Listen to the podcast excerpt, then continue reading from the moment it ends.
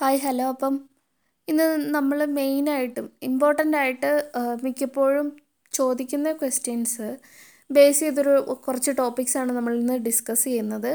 അപ്പം ഏറ്റവും ഇമ്പോർട്ടന്റ് എന്ന് എനിക്ക് തോന്നുന്ന കാര്യങ്ങളാണ് ഞാൻ ഡിസ്കസ് ചെയ്യുന്നത്.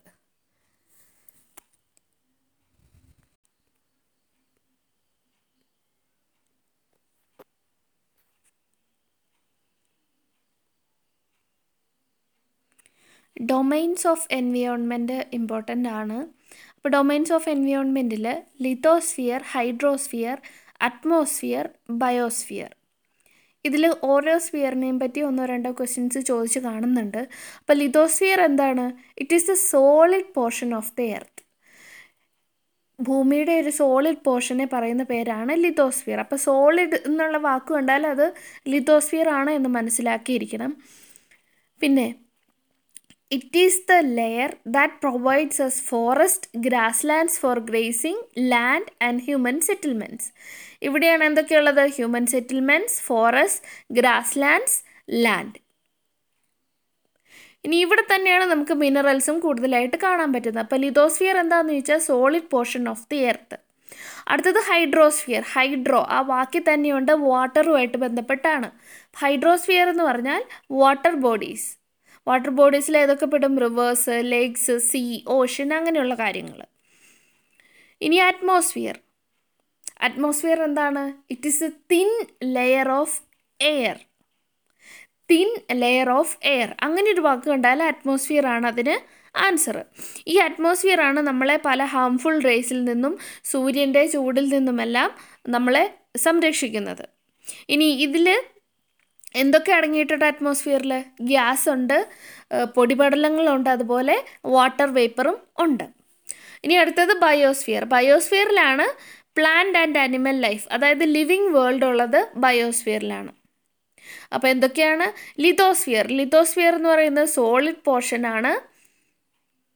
Hydrosphere it is the sphere of water bodies then biosphere biosphere എന്താണ്?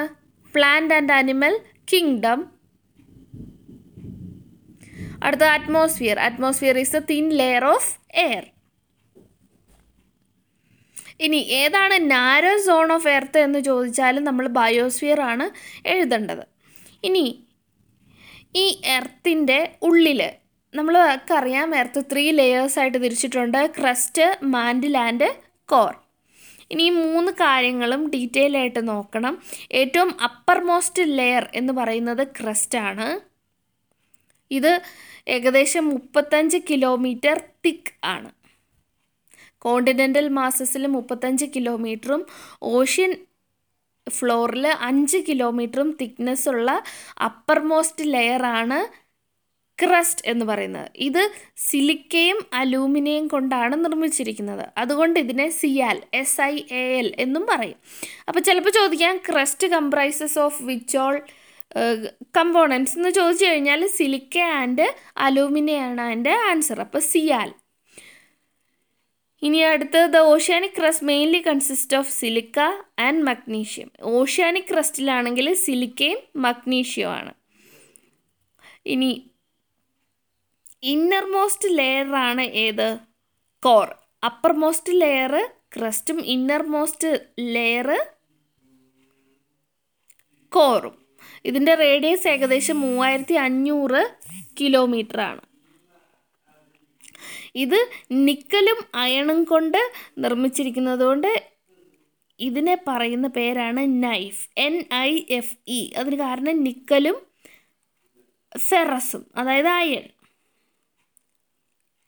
the central core has a very high temperature and pressure അപ്പോൾ ടെമ്പറേച്ചറും പ്രഷറും ഏറ്റവും കൂടുതലുള്ള ലെയർ ഏതാന്ന് ചോദിച്ചാൽ കോർ ആണ് അതിന് ആൻസർ ക്രസ്റ്റ് ഉണ്ട് കോറുണ്ട് മാൻഡിലുണ്ട് മാൻഡിലാണ് മിഡിൽ ലെയർ എന്ന് പറയുന്നത്.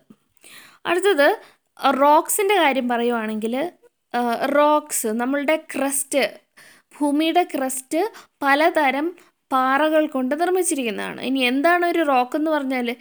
Any natural mass of mineral matter that makes up the earth's crust is called rock അത് ചിലപ്പോൾ ഡെഫിനിഷൻ തന്നിട്ട് ചോദിക്കാം. എന്താണ് അതിന്റെ ആൻസർ എന്ന് ചോദിച്ചാൽ അതിന് റോക്ക് അതപ്പോൾ ഒന്ന് ശ്രദ്ധിച്ചിരിക്കുക.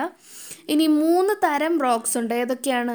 Igneous rock sedimentary rock metamorphic rock ഇത് ഇതെങ്ങനെ ഉണ്ടാകുന്നു? ഇതിന്റെ ടൈപ്സ് അത് ഏറ്റവും ഇമ്പോർട്ടന്റ് ആണ്. അപ്പം ഞാൻ പറയാം. അതായത് മാഗ്മയുണ്ട്. നമ്മുടെ എർത്തിന്റെ ലെയറിൽ മാഗ്മയുണ്ട്. അപ്പോൾ ഈ മോൾട്ടൺ ആയിട്ടിരിക്കുന്ന ഈ മാഗ്മ തണുത്തു കഴിയുമ്പോൾ അതൊരു കട്ടിയുള്ള സബ്സ്റ്റൻസ് ആകും. അപ്പം അങ്ങനെ കട്ടിയുള്ള സബ്സ്റ്റൻസ് ആയിട്ട് ഫോം ചെയ്യുന്ന ആദ്യം ഫോം ചെയ്യുന്നതാണ് എന്ത്? ഇഗ്നിയസ് റോക്സ് അതിനെ തന്നെ പറയുന്ന മറ്റൊരു പേരാണ് പ്രൈമറി റോക്സ് ഇനി ഇഗ്നിയസ് റോക്സ് രണ്ട് തരത്തിലുണ്ട്. ഇൻട്രൂസീവ് ആൻഡ് എക്സ്ട്രൂസീവ് റോക്സ് അതിന് എക്സാമ്പിൾ മിക്കപ്പോഴും ചോദിച്ചു കണ്ടിട്ടുണ്ട്. ഇൻട്രൂസീവ് റോക്സും എക്സ്ട്രൂസീവ് റോക്സും എക്സ്ട്രൂസീവ് റോക്സ് എന്ന് പറഞ്ഞാൽ വെരി ഫൈൻ ഗ്രെയിൻഡ് സ്ട്രക്ചർ ഉള്ള റോക്സ് ആണ് എക്സ്ട്രൂസീവ് ഇഗ്നിയസ് റോക്സ് അതിന് എക്സാമ്പിൾ ബസാൾട്ട് ഇനി ഗ്രാനൈറ്റ് ആണ് ഇൻട്രൂസീവ് റോക്കിന് എക്സാമ്പിൾ കാരണം അത് ഫോം ചെയ്യുന്നത് എർത്തിന്റെ ഏറ്റവും ആഴങ്ങളിലാണ്. ഓക്കെ? എക്സ്ട്രൂസീവ് ഇഗ്നിയസ് റോക്സും ഇൻട്രൂസീവ് ഇഗ്നിയസ് റോക്സും. ഇനി ഈ റോക്സ് കാലാകാലങ്ങളായിട്ട് കിടന്ന് അത് ഉരുണ്ട് അല്ലെ റോൾ ഡൗൺ ചെയ്ത് ബ്രേക്ക് ചെയ്ത് ചെറിയ ചെറിയ കഷ്ണങ്ങളാകുന്നു. അതിനെയാണ് സെഡിമെന്റ്സ് എന്ന് പറയുന്നത്. ഈ സെഡിമെന്റ്സ് പയ്യെ എങ്ങോട്ടേലും ട്രാൻസ്പോർട്ട് ചെയ്യുക അല്ലെ കംപ്രസ് ചെയ്ത് അത് അത് ഒരുമിച്ചായി അത് ഒരു ഫോം ഓഫ് ലെയർ ആവുന്നുണ്ട്. ആ ഫോം ഓഫ് ലെയറിനെ പറയുന്ന പേരാണ് സെഡിമെന്ററി റോക്സ് ഇനി ഇഗ്നിയസ് റോക്സും സെഡിമെന്ററി റോക്സും കൂടുതൽ ഗ്രേറ്റ് ഹീറ്റും പ്രഷറും കിട്ടിക്കഴിഞ്ഞാൽ അത് വേറൊരു ടൈപ്പ് ഓഫ് റോക്കായി മാറുന്നു. അതിനെയാണ് മെറ്റാമോർഫിക് റോക്ക് എന്ന് പറയുന്നത്. ഇനി ഒരു റോക്കിൽ നിന്ന് മറ്റൊരു റോക്കിലോട്ട് മാറുന്ന ആ ഒരു ചേഞ്ചിനെ പറയുന്ന പേരാണ് റോക്ക് സൈക്കിൾ എന്ന്. ഇത്രയും ഒന്ന് ഇമ്പോർട്ടന്റ് ആയിട്ട് ഓർത്തിരിക്കുക. പറഞ്ഞത് ഏതൊക്കെയാണ്? ഡൊമൈൻസ് പറഞ്ഞു ലിതോസ്ഫിയർ അറ്റ്മോസ്ഫിയർ ബയോസ്ഫിയർ ഹൈഡ്രോസ്ഫിയർ.